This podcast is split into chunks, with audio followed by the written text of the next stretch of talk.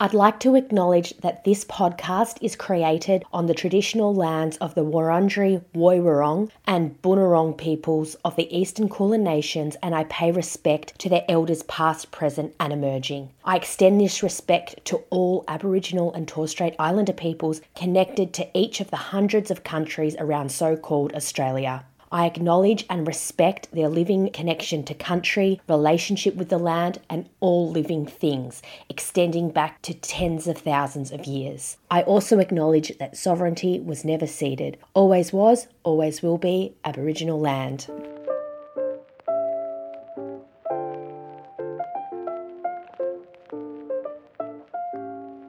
Hello and welcome to Rose Tinted Law, the podcast. I am Rose Inglis, founder of Rose Tinted Law and your host. RTL is a professional development platform for curious and open minded legal professionals. This podcast is a space to have honest conversations about legal careers with people who are boldly carving out their unique place in our profession. Before I introduce today's guest, let me first tell you a little story about how this podcast has come into being. Rose Tinted Law was born in early 2021 as my passion project while I was on parental leave. It was initially an Instagram account where I just posted inspirational career advice and snapshot videos of conversations with my nearest and dearest law friends. However, I quickly realized that this format did not do justice to the conversations that I was having. So, what I did was I actually just repurposed these interviews and then used that to launch RTL the podcast in July 2020. 2022. And up until this point, all the guests have been my closest friends. And to be quite honest, I wasn't really sure how the podcast would be received, or who would notice, or who would even want to get involved. I thought I might even run out of people to interview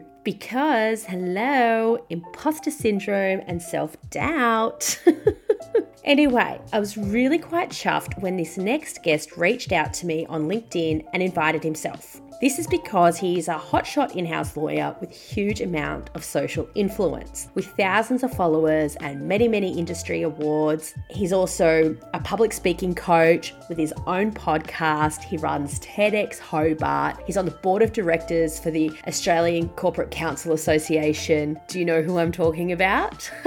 this week, I'm sitting down to have an honest conversation with the inimitable Theo Kapodistrias. It turns out that Theo and I have quite a lot in common. One big thing that we have really bonded over is the challenge of pursuing a portfolio career. Now, you may or may not be familiar with this term portfolio career. And to be honest, it's only recently entered my vernacular as well. Let me tell you a little bit about portfolio careers. Basically, in traditional careers, you have one job with one source of income, you work for someone else, usually office based, and you do the same types of things day to day. It's just one normal job, like what most people have. On the other hand, with a portfolio career, you may have multiple roles and be involved in various organisations and projects and wear multiple different hats. The other roles may or may not be paid or volunteer based, and you may have multiple sources of income. So, with a portfolio career, you will work flexibly and you might work for yourself as well as multiple other parties, and really every day is different. What I love about this approach is that you're continually building new skills and interests and dealing with a variety of different stakeholders and venturing outside your comfort zone. The challenge with taking such an approach to your career is that while it can be really exciting and fulfilling, it can also be really hard and stressful and lonely sometimes because there isn't really anyone else doing anything quite like you are. And you might actually be the first person to be doing that thing. Anyway, it turns out that Theo and I have really bonded over our shared passions for pursuing a portfolio legal career. In this honest conversation, we talk about how he does it all. I ask him all about his different in house legal roles and what he actually did at each organisation from University of Tasmania to the global tech company to his role now at Tourism Tasmania. We also talk about overcoming imposter syndrome and and I ask for his advice on how we can all improve our public speaking skills and improve our confidence in delivering excellent presentations. I really love this conversation, guys. We share so many anecdotes and great advice. And in hindsight, I realized this was the first conversation between two people who are now quite good friends. Thank you so much, Theo, for reaching out to me, and thank you for being here. I hope you enjoy listening to this honest conversation and it helps open your eyes to the limitless possibilities of where your legal career may take you. This episode of Rose Tinted Law is proudly brought to you by Clarence. For more than 25 years, Clarence has built a reputation for the unique and sophisticated offices, ideally located in the legal precincts of Melbourne, Brisbane, and Sydney. But what truly sets Clarence apart is their member services. To find out why over 500 legal practices call Clarence home, you can check out their extremely workable membership options at clarenceprofessionalgroup.com.au.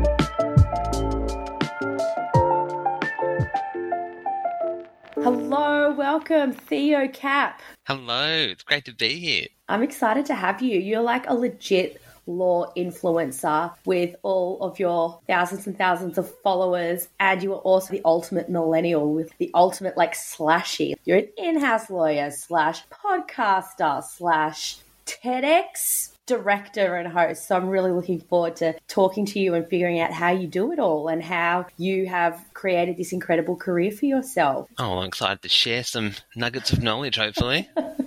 so, going back to the beginning, when did you decide that you wanted to study law? I think I was in grade 10 at the time, and it was at that point where you like you finish school or you get to that pointy end of school and you think, oh, what am I going to do now? I don't know. And I thought, what is something that combines a lot of the interests that I'm into? And I thought the things I loved were English and being able to like put stuff together in words. I love drama and performance and I really love problem solving. I thought, what are all the things that kind of tick that box?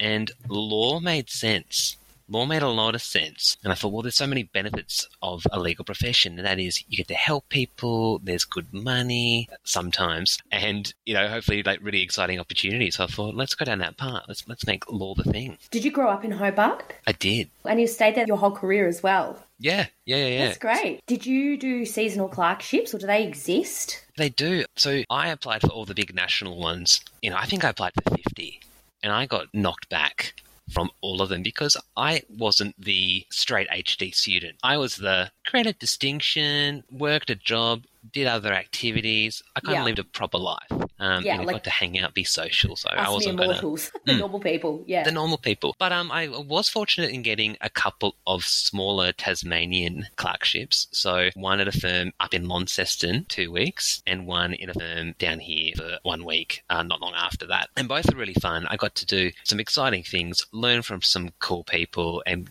get a feel for the legal profession down here. And yeah, funny enough, I didn't end up going into the firm life. I, I decided to diverge completely and move in house, and that's been my whole career. I love that. I'm very intrigued by anyone who takes the unconventional path, and certainly going straight from university into in house is mm. against conventional wisdom. You've done it extremely well.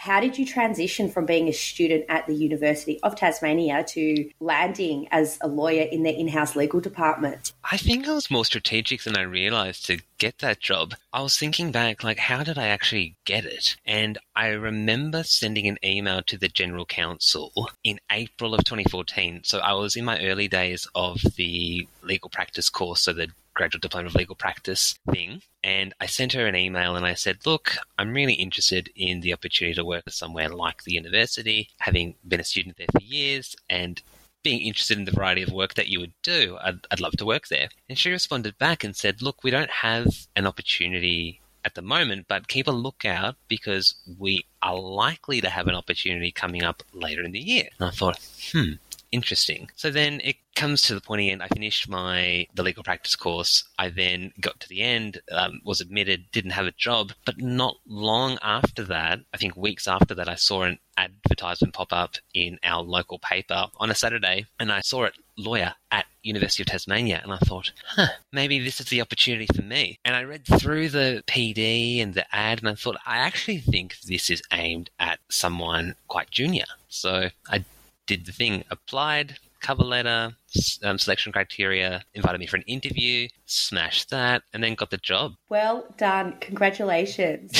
Thank you. You know what I think that story tells me is that you were a hustler. You mm-hmm. have to hustle to create all these opportunities, and it's not luck, it's sending the email. It's backing yourself, and I'm a big believer that you've got to create your own luck, and I think that's awesome that you've done it in that way. What kind of work did you do at the university in house? It was, I think, the best environment to figure out what you like and what you don't like because universities are a giant a giant business with so many different parts. So I would do your commercial contracting as any in-house lawyer does. I worked heavily in the the research management space. So there'd be academics who would receive funding from various organizations or departments. There'd be collaborations between different universities or other research institutes internationally as well. I'd look at intellectual property work, licensing, commercialization, a lot of privacy work, a lot of really interesting compliance projects, medicinal cannabis, drones, clinical trials and clinical trial governance. Cool. Um, pro- yeah, property, construction work, dispute resolution, employment, you name it. Was the legal team? Ah, so when I started, I think we were about seven, and then we grew to nine when I left, and then we also combined with risk audit, compliance, and crisis management as well. So it became a bigger function. Oh, and governance. So yeah, it was an interesting, wild place to work. And what an incredibly steep learning curve for your first role. That's mm-hmm. awesome. When did you know, knew it was time to move on, and what kept you in the in-house space? Mm, I think there were a few things that really indicated to me that it was time to go because I'd been there for at that point like nearly six years, nearly six years, and I thought, you know, for me, I'm not sure I'm actually going to progress. So my pay hadn't moved for a number of years. I wasn't getting the support to progress forward. There was always the there's no budget, there's no budget, we can't move you up. And then I think I just had a bit of a deep conversation with my manager who I think actually offended me a little bit. And I said, I'm not happy. I'm not seeing myself progress and move. Like I'm doing the work of someone who's at a senior level, yes. but I'm not being treated like that. I came in as a graduate and I've been looked at as a graduate, yet I'm working on projects that are valued at over $300 million by myself. And yet you think it's fine to just keep me in this little box. So I said, you know what? I don't think this is really the environment for me anymore. I need to, I need to grow. So two weeks after that conversation, I was offered a job as the first general counsel for a global technology company that was setting up in Hobart. Fabulous. Become intentional with your thinking, and uh, I managed to just find something else. So, yeah. So, how did you go being the sole GC for a tech company? Now, that in itself is a whole other learning curve. I did a lot of preparing it to begin with. So I thought, okay, what is it that you know, I'm going to have to do when I get in there. I'm going to have to set up everything. I was really lucky. So just before I left the university, I had already enrolled myself into the Association of Corporate Counsel in-house counsel certification course, which is the globally recognized course for what the standard should be for an in-house lawyer. And I learned so many things in those I think it was two weeks or three weeks of doing that course that I literally just finished before I started the next job. like You're how to yes. do like oh I was like yes perfect you know learning so things like doing a legal risk assessment and understanding the entire environment of the organization setting up a compliance plan and doing all of these really important things that got me ready for going into not only i guess an australian company but also a global operation and figuring that out and honestly, I couldn't have asked for a more amazing and exciting experience for someone at the time who was 29. Wow. And how old are you now? Ugh, I just turned 32. Oh, I'm 35, so you're a spring chicken. yeah, I'm a baby. But yeah, I think these are opportunities that yeah, I was just really fortunate to, to grab and take hold of. And learn from. I've been really fortunate to get into an environment where I, have been able to sort of craft my own space. Mm-hmm. And I've loved that opportunity. That's good. So, mm. what do you do today? So, now I am the legal and commercial manager at Tourism Tasmania, which is a statutory authority of the Tasmanian government. So, I'm exploring different spaces. I thought universities and education sector is fun, the tech space was cool, but you know, let's try something a bit different. So now I get to manage the legal and commercial and compliance functions of a agency of government, which is really cool. Mm, tourism in Tasmania is really having a moment as well. It's it becoming is. more and more popular, and I mean, I've been there many times, so ah. yeah, it's becoming cool, isn't it? It is cool. So we're in a really fortunate place that you know travel is up. Our sector down here, the tourism sector, is booming, and there's so many awesome opportunities within the industry. So we get to promote the wonderful things that is you know is happening from an industry perspective, an event perspective, and we get you know some really interesting and exciting partnerships with all sorts of other things, other networks and organisations that you know want to be part of this. Early in the year, we had a partnership with MasterChef and I got to work on you know those aspects of well, what is MasterChef in Tasmania going to look like. They were great episodes. I loved them. Yeah, so, so what good. was your involvement in that? Ah, oh, you know, just the fun commercial contractual negotiations and doing a bit of risk assessment and helping out our team in terms of how do we scope out Was uh, locations. It, Andy might get a food that's too spicy.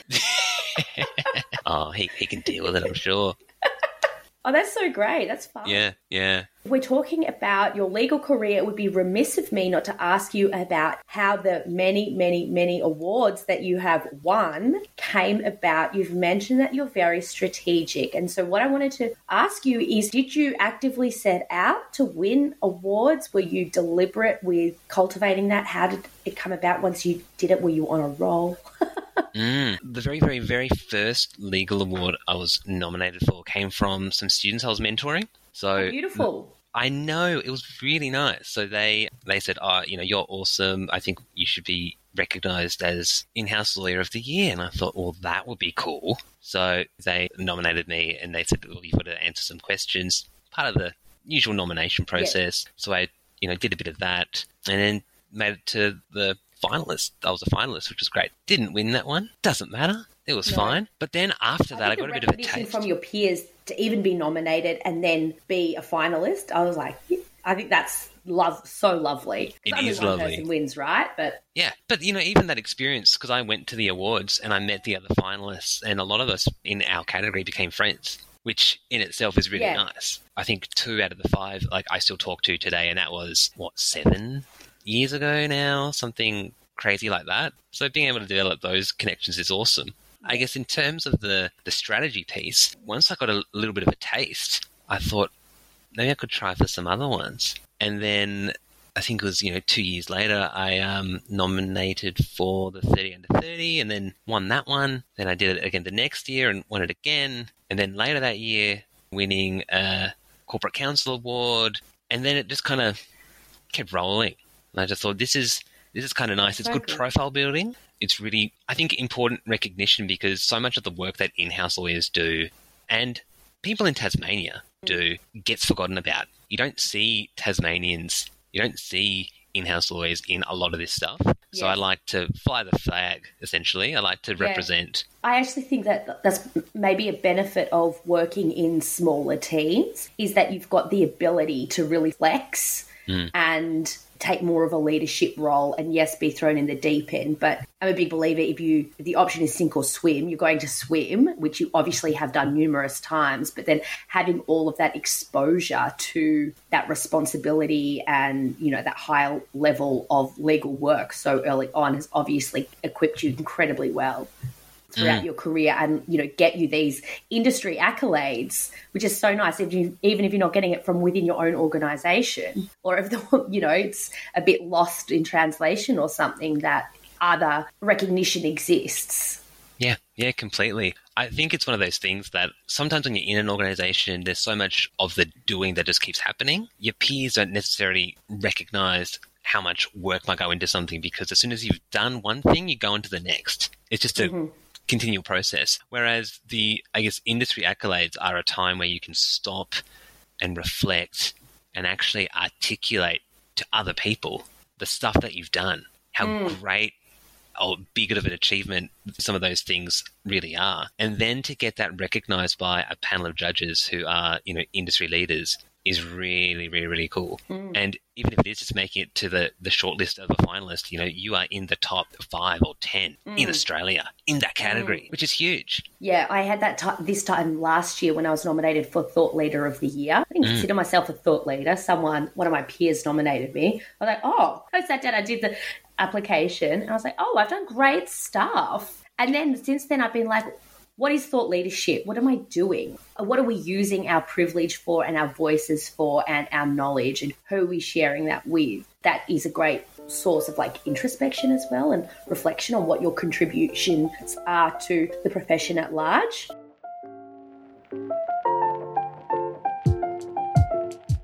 I really love how Theo just backs himself and believes in himself and puts himself out there and has so much confidence in just doing it all. Now, in true millennial fashion, Theo also runs a public speaking coaching consultancy called Craft Messages That Matter. In the second half of this conversation, we take a deep dive into how to overcome our fears and craft a message that matters. We discuss all things public speaking, and I share an anecdote of my absolute worst public speaking event in Melbourne and how I actually used this as motivation to improve my skills in that area rather than crawling in a hole and dying, which is what I wanted to do.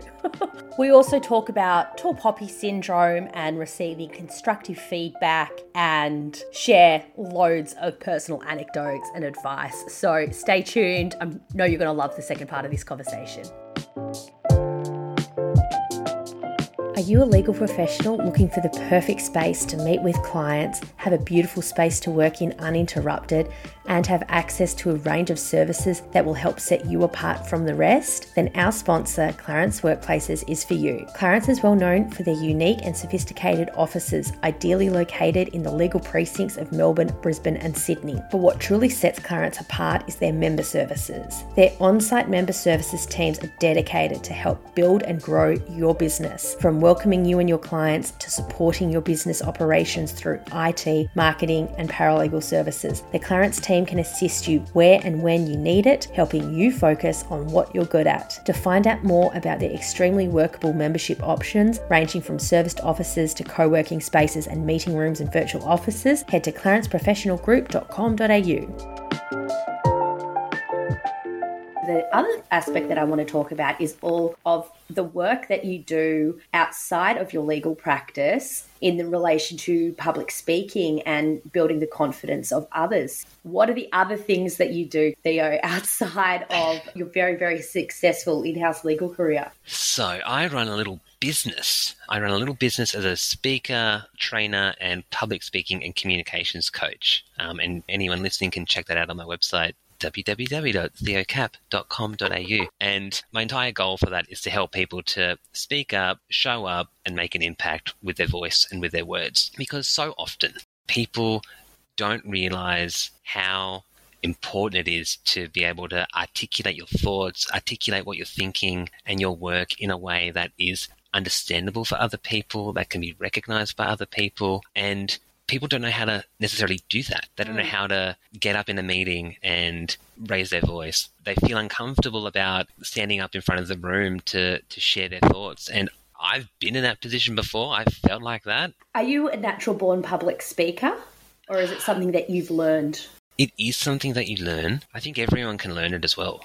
Mm. It doesn't matter if you're an introvert or an extrovert, everyone has the ability to be an amazing speaker. I mean, through my work that I've done coaching people, I've seen people who are so uncomfortable to voice up turn into completely confident, powerful people who know how to structure a presentation, who know how to Mhm. articulate something and communicate it in a way that is understandable for their particular audience, which I love. I love getting like hearing from people who have um, done some work with me to say, "Oh my gosh, guess what happened?" And Yeah. then they tell me this amazing story, and it just makes me really happy. Yes, I wish I had your podcast many years ago. I'm not a natural public speaker. I have one example in mind when I first got to Melbourne, and I did the worst, worst, worst speech or talk at an event with a lot of people I didn't know who I now know really well. I wanted to crawl in a hole and die.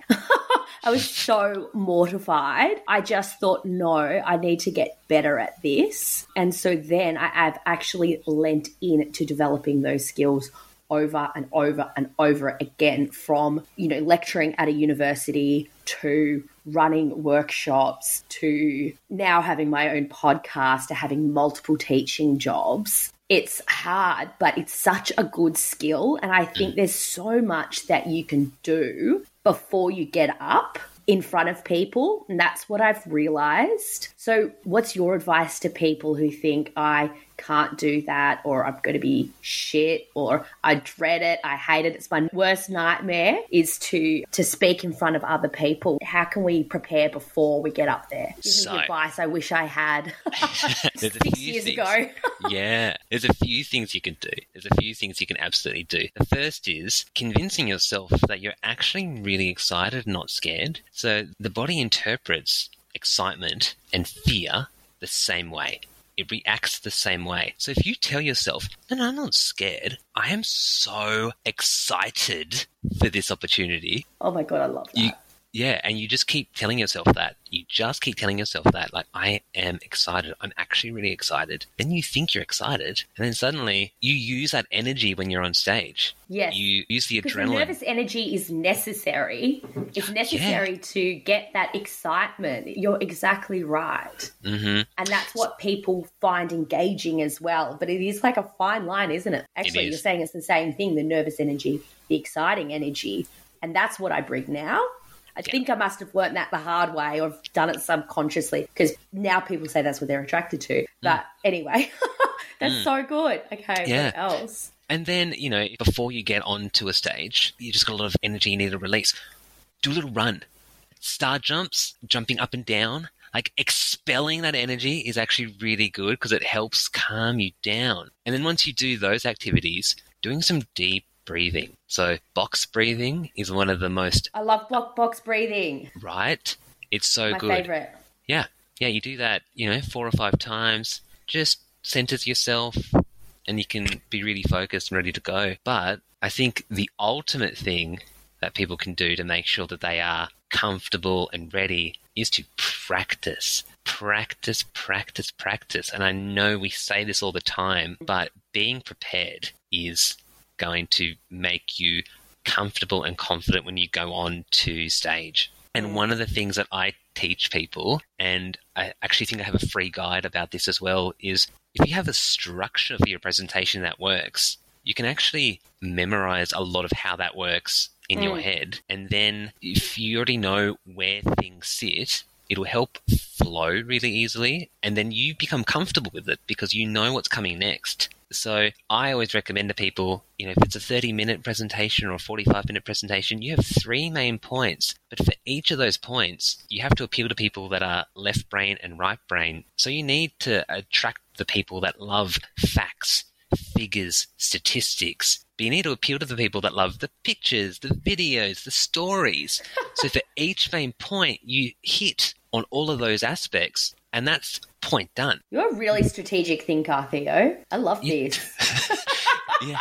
But yeah, like that's the thing. If you, if you break everything down, like, mm. oh, I've got to do this activity, I've got to do this thing, reverse engineer it. What's the end result look like? How do you get there? And with a presentation, because you need to leave people with that key message. Yes. Because my whole thing is about being able to present a message that matters. The way you can deliver that is through a structure that other people can pick up and take. And if they walk away remembering those three points from that presentation, then you've done your job because you need to think for the audience what's in it for them? Why are they yes. listening? Why do they yes. care? Why yes. are they here? And then if you can do all of that and give them, you know, those nuggets of gold, but you've delivered it in a way that is both educational, entertaining, and appeals to everyone watching, and you've done your duty. Yes, yeah. so good. Mm. Do you ever get imposter syndrome? Every bloody day. Every day. Like, no way is this guy. No oh, way. Oh, no. Sometimes I wake up and I'm like, my God, do I know what I'm doing? I don't know what I'm doing. I can't handle that task. I've got no idea. But it is once again thinking about it strategically. You need to break it down. You need to think, okay, how, what's the end result going to be? How do we get there? I always have to calm myself down and think, no, no, no, I'm here for a reason. I've done the work. I know what I'm doing. Having confidence in your own ability, having Having- yeah. confidence that you've done the preparation, having confidence that you have a place in the room, that you've earned Yep. your place in the room or on the Yep. stage. hmm Exactly. Right. I think I spoke at my, you know, very, very first sort of big event when I was 27. So this is how I even got into the speaking space. I got invited to speak at a conference in New Zealand when I was working at the university. And I was like, oh, cool. That, that's really fun. You know, flights and accommodation, all that stuff paid for.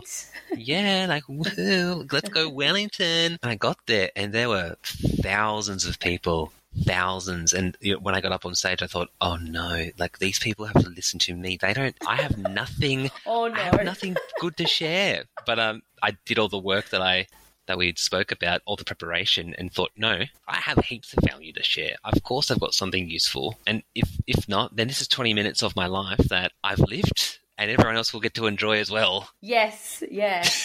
yes, that's a good perspective. I think like when I have been in those moments of imposter syndrome and the doubt and everything, it's like I have not had that perspective where I'm like, it's literally only 20 minutes mm-hmm. or 10 or 15 or whatever it is. Whatever it You're is, like, yeah. no, it's it's the biggest thing in the world. I'm the center of the world, yada yada. It's like it's not. It's not the mm-hmm. case. I would call you a tall poppy. I love tall poppies. I mm-hmm. want to celebrate tall poppies. I think everyone I've had on this podcast, in my view, is a tall poppy. But tall poppies can attract the haters. We call it a syndrome. Yeah. Like it's some disease to be a tall poppy and amazing and brilliant and confident and creative and put yourself out there, especially, you know, in our Australian culture where tall poppy syndrome is rife. So I wanted to ask you whether you have ever been the subject or the victim of this of this disease. Absolutely. And I find it happens more regularly with people that I studied with. So, yes. Right, when nominated for an award or sharing or winning it, whatever, I'd share it on the socials. I'm like, you know what, Yes. LinkedIn, you're going to get a little blast. Between all the stuff I share as educational content, I'll share a little bit about myself as well. And that Yes. is, you know, really excited to have won or That's nominated for this. for. Yeah, totally. Nominated for this or won this, whatever. And then you see some of the, the comments come through and it's either the generic congratulations, but then you might see, you know, someone from uni pop up and say, you don't deserve to win that. Well, people comment that. Oh yeah, yeah, yeah. Didn't deserve that. You didn't deserve it at all. Or you'd see like the views on your profile. Yes. People who are in a particular friendship group would all be Yes. looking at you. So you know, oh, okay, so they're talking about me. That's fine. On Facebook, if I would share the same content on there, that's where the bloodbath would happen. You'd get the people that you know you haven't spoken to for like three years, who would like- who would say, "Oh, you probably nominated yourself. probably just probably just nominated yourself." I'm like, well, maybe. Or who'd you pay to win that one? That type of stuff. Oh, that is tall poppy syndrome in Mhm. action, isn't it? Mm. And then, you know, if featured in a publication about said award, you'd then see those people comment on publications, like the publication's Facebook page and stuff. And then I can see it. I'm going to reply. I'll call you out on it. Yes. I have no shame in that. I'm like, look, you know, I won. Thanks. Yeah. Get over it. Do you think these same people would have these conversations with you face to face? No. Or do they say No hello way. to you in the street? Oh, I think so many people have dispersed, so I think the the joy is they're not going to bump into me in the street, and if they were to return to Hobart for like a holiday, Christmas, whatever, we'll probably bump into each other, and I'll probably walk past them because I don't need that in my life. Yeah. That's basic behavior, isn't it? It is basic behaviour. I- I'm not Yeah. about that. Neither am I. No. I want to make it uncool. I want my friends and followers and my connections to be the tall poppies, and I want to support each other and celebrate our success. And success doesn't halve when you share it; it multiplies. It's so true. Exactly. Even Let if you're people- going for a promotion in the same organization or something, it's like Mm. Work harder next time or move on or learn, grow from whatever Mm. that experience is and whatever that insecurity is that that person's success is triggering in you. We really need to examine ourselves when we are feeling these this comparisonitis. Yeah. This is another question that I just would love to get your perspective on. Sure. Is law about who you know or what you know? Oh, that's a good one. I think it's I think it's a collection of both. Mm. I think who you know can absolutely assist you in getting a look in for an opportunity, but it's what you know and how you position and communicate what you know that can get you to the opportunity. I've, I've been pretty fortunate in, I've been offered jobs um, from other organizations. I've known no one in there. I've known absolutely no one. I've been, you know, headhunted before. I've had people speak to me because they've seen me and I don't know anyone Mhm. there. And that's Mhm. it. And that's just my journey. And I think, you know, my presence on LinkedIn maybe helps with that to say, okay, well, Mhm. you know, he's got a public profile, he's he's doing all these types of things. That work is relevant to what we do. And I don't know anyone there. But I think of course there are going to be people who know others and that can help them get to an opportunity. I know, you know, some companies have referral bonuses. You if you say that you know someone and they can say that they referred a candidate, they get money. Mm. So the who you know aspect for a big company like a tech company in that tech space, that works for them because then they get maybe five thousand dollars. I think it is an interesting one. I think law is always viewed as a space where well you have to know people and if you don't know them then you're not going to get a job. Yeah. And networking is such an important skill Yes. and being able to say, "Oh yeah, I know the managing partner there. I know the general counsel here," can hopefully get you a bit of a look in. But at the end of the day, there are HR processes that need to be followed, and sometimes, Yeah. sometimes you can't really avoid them. I think it No, does depend on. But I think that is interesting, though, if you're considering about is law who you know or what you know, and the who Mm. you know these days, it's not just who you know personally, or it is who you know online, and those connections that you have can be just as valuable when a new employer is looking at you Yeah, yeah, Mm. absolutely. As your 5,000 connections and followers attest to. Um, last two questions. What advice do you have for others rising up the ranks and who want to be an in house superstar with the side hustle and the, the big, big speaking gig all over the world?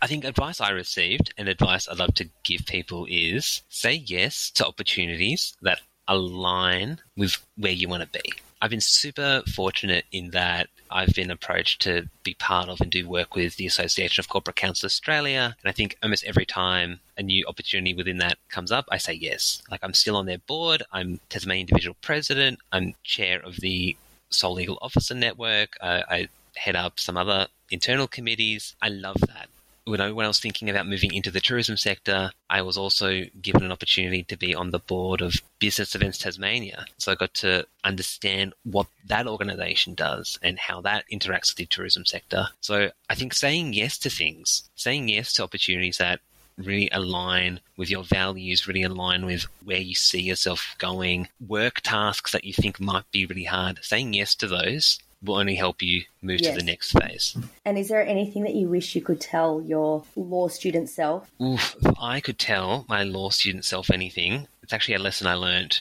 earlier this year, and that is not everyone's going to like you, and that's mm. okay. Because you don't need to Yes. be for everyone. You absolutely do not need to be for everyone. What you are and who you are is not defined by other people's opinions. And I think that took me it took me a while to realize that. And I mean, there's a little bit of a story to this point as to how it came about. But Please do So- go go tell us. oh, do you want to? No, sure. please do. I've had the same realization this year. Mm. I spoke about it in episode seven. Yeah, I mean, for me, I was at a speaking engagement and I presented to a group of people who were brought in, like different organizations. So they coordinated like a, a breakfast meeting. And I presented my keynote in a workshop format, craft messages that matter. And the people in the audience, they were looking at me and I just, I just saw hate. I saw hate in their face. And What? then, yeah, they just, just like grimacing and anger. And I thought, he I'm just presenting. Yeah, yeah, I didn't get it. I was very confused. Like some people, I got a feedback form. I got a feedback form from everyone, and the organizer said, "Yeah, look, some good feedback, but most of it's not that great." I thought, "Oh my gosh, what happened?" And I read it, and then people said he he was sexist, he was racist, and I thought, What? "How did you get any of that content from my talk?" I was so surprised. I was really hurt by it. I had a friend who was in the audience, and I asked her. I said, "Look, was I racist or sexist in any way?" And she said, "No." No, what are you talking about? I did the same presentation an hour after I got that feedback, and I was quite rattled. And I was only I was only meant to talk to them for about forty five minutes, but they kept me there for three hours because they wanted to keep asking questions and engage with the content. And I asked them, look. This is going to sound weird, but was anything, did anything, anything I say, was it sexist or racist or offensive? And they looked at me like, what are you talking about? Where did you get this from? And I thought, I don't know, but some people yesterday thought I was that. And then I realized there was a particular segment of people there that don't like me. Yep. And that's okay. Yes. Because they're not my target audience. They're not my clients. They're not the people I'm going to work with. Yes. And now I know. And for Yes. some reason, they interpreted everything I said in a, like a, a really weird way. Yes. Yes, I've had that same thing happen. I don't Also, I, understand think it. when people have like are given the opportunity for anonymous feedback, people really go to town on it. And I Mm-hmm. think sometimes they don't real I mean, I think you can do that when there's literally no accountability. You can write whatever you want and it's like there's no accountability there. They don't have to say it to your face. No one knows who it is. It's tough. When I was teaching many years ago, some of the feedback was on my seminars is that I never went through the textbook and I never went through the textbook problems. And I was like, that's literally all I did every single class. and I had slides up the top and we had the questions on it. And I was like, what is this? I'm like, clearly you didn't love. And then some people were like, oh, this was rubbish. Her classes were so bad. She didn't know what she was talking about. But then all of my classes were pretty full and they were actually full sometimes with people from other classes that weren't even enrolled in mine. And I was just like, yes, come on in. So it's like you can be, but it's that that feedback. It really kills you. It bites you because you're putting yourself out there and you care. And it's Yeah. like that passion is like sometimes what people love and Mm. really vibe with, and then other people are just like hate it or they feel threatened by it or they think, who is he? Who is she? Yeah, Yeah, I why don't should we listen understand to it. someone so young or someone so like this or that? Yeah, yeah. It's it's a weird world, but once you realize that, it doesn't matter. It Yeah. actually doesn't matter. Yes, you're not for everyone, and you're not going to be. Yes, You're fine. So yes. take that lesson on and take just Yes, take it with you. Please, Yeah. yes, please. I would give that to myself, that same advice. Theo, that was a brilliant note to end on. I've loved every second of this chat. I'm going to engage with your content and I'm going to look forward to the opportunity. We can collaborate again or I can meet you in real life. So thank you so much. Thank you. This has been awesome.